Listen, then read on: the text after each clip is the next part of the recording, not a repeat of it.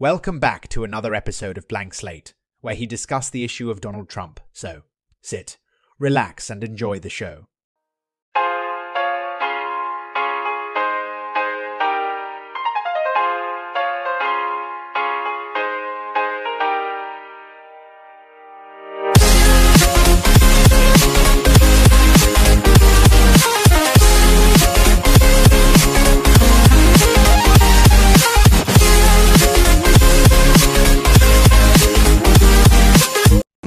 Welcome to another episode, my podcast, your source for the latest political developments and insights.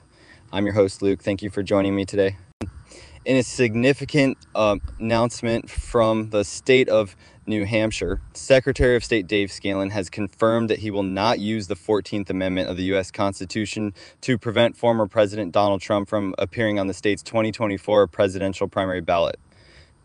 This decision comes um, mid ongoing legal efforts by some Republicans in New Hampshire to keep Trump's name off the ballot. Scanlan stated unequivocally that as long as Trump meets the necessary requirements, including submitting a declaration of candidacy, signing it under the penalties of perjury, and paying the one thousand dollars filing fee, his name will appear on the presidential primary ballot. He emphasize that this um, not a discretionary matter, but is defined by state law.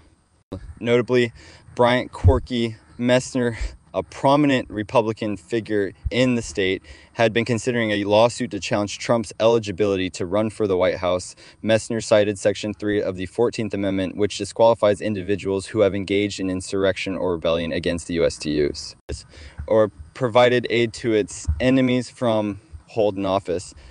In a separate move, attorney John Anthony Castro, who is running an unlikely bid for the G O P presidential nomination, filed a lawsuit in a New Hampshire court to prevent Trump from appearing on the primary ballot. It's the concept of invoking the fourteenth Amendment to bar Trump from running has been debated since he announced his bid for the presidency once again.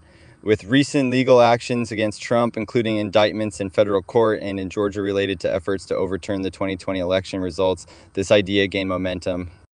However, Scanlan made it clear that there is no mention in New Hampshire state statute allowing a candidate to be disqualified using the fourteenth Amendment during the presidential primary process. He also sought legal input from the New Hampshire Attorney General's office, which confirmed that state law does not provide discretion to withhold a candidate's name from the ballot based on Section three of the fourteenth Amendment, unless the candidate has been convicted or otherwise disqualified.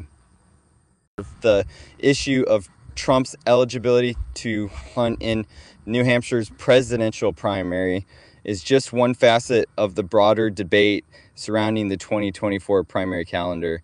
New Hampshire traditionally holds the first presidential primary uh, status that has been fiercely defended.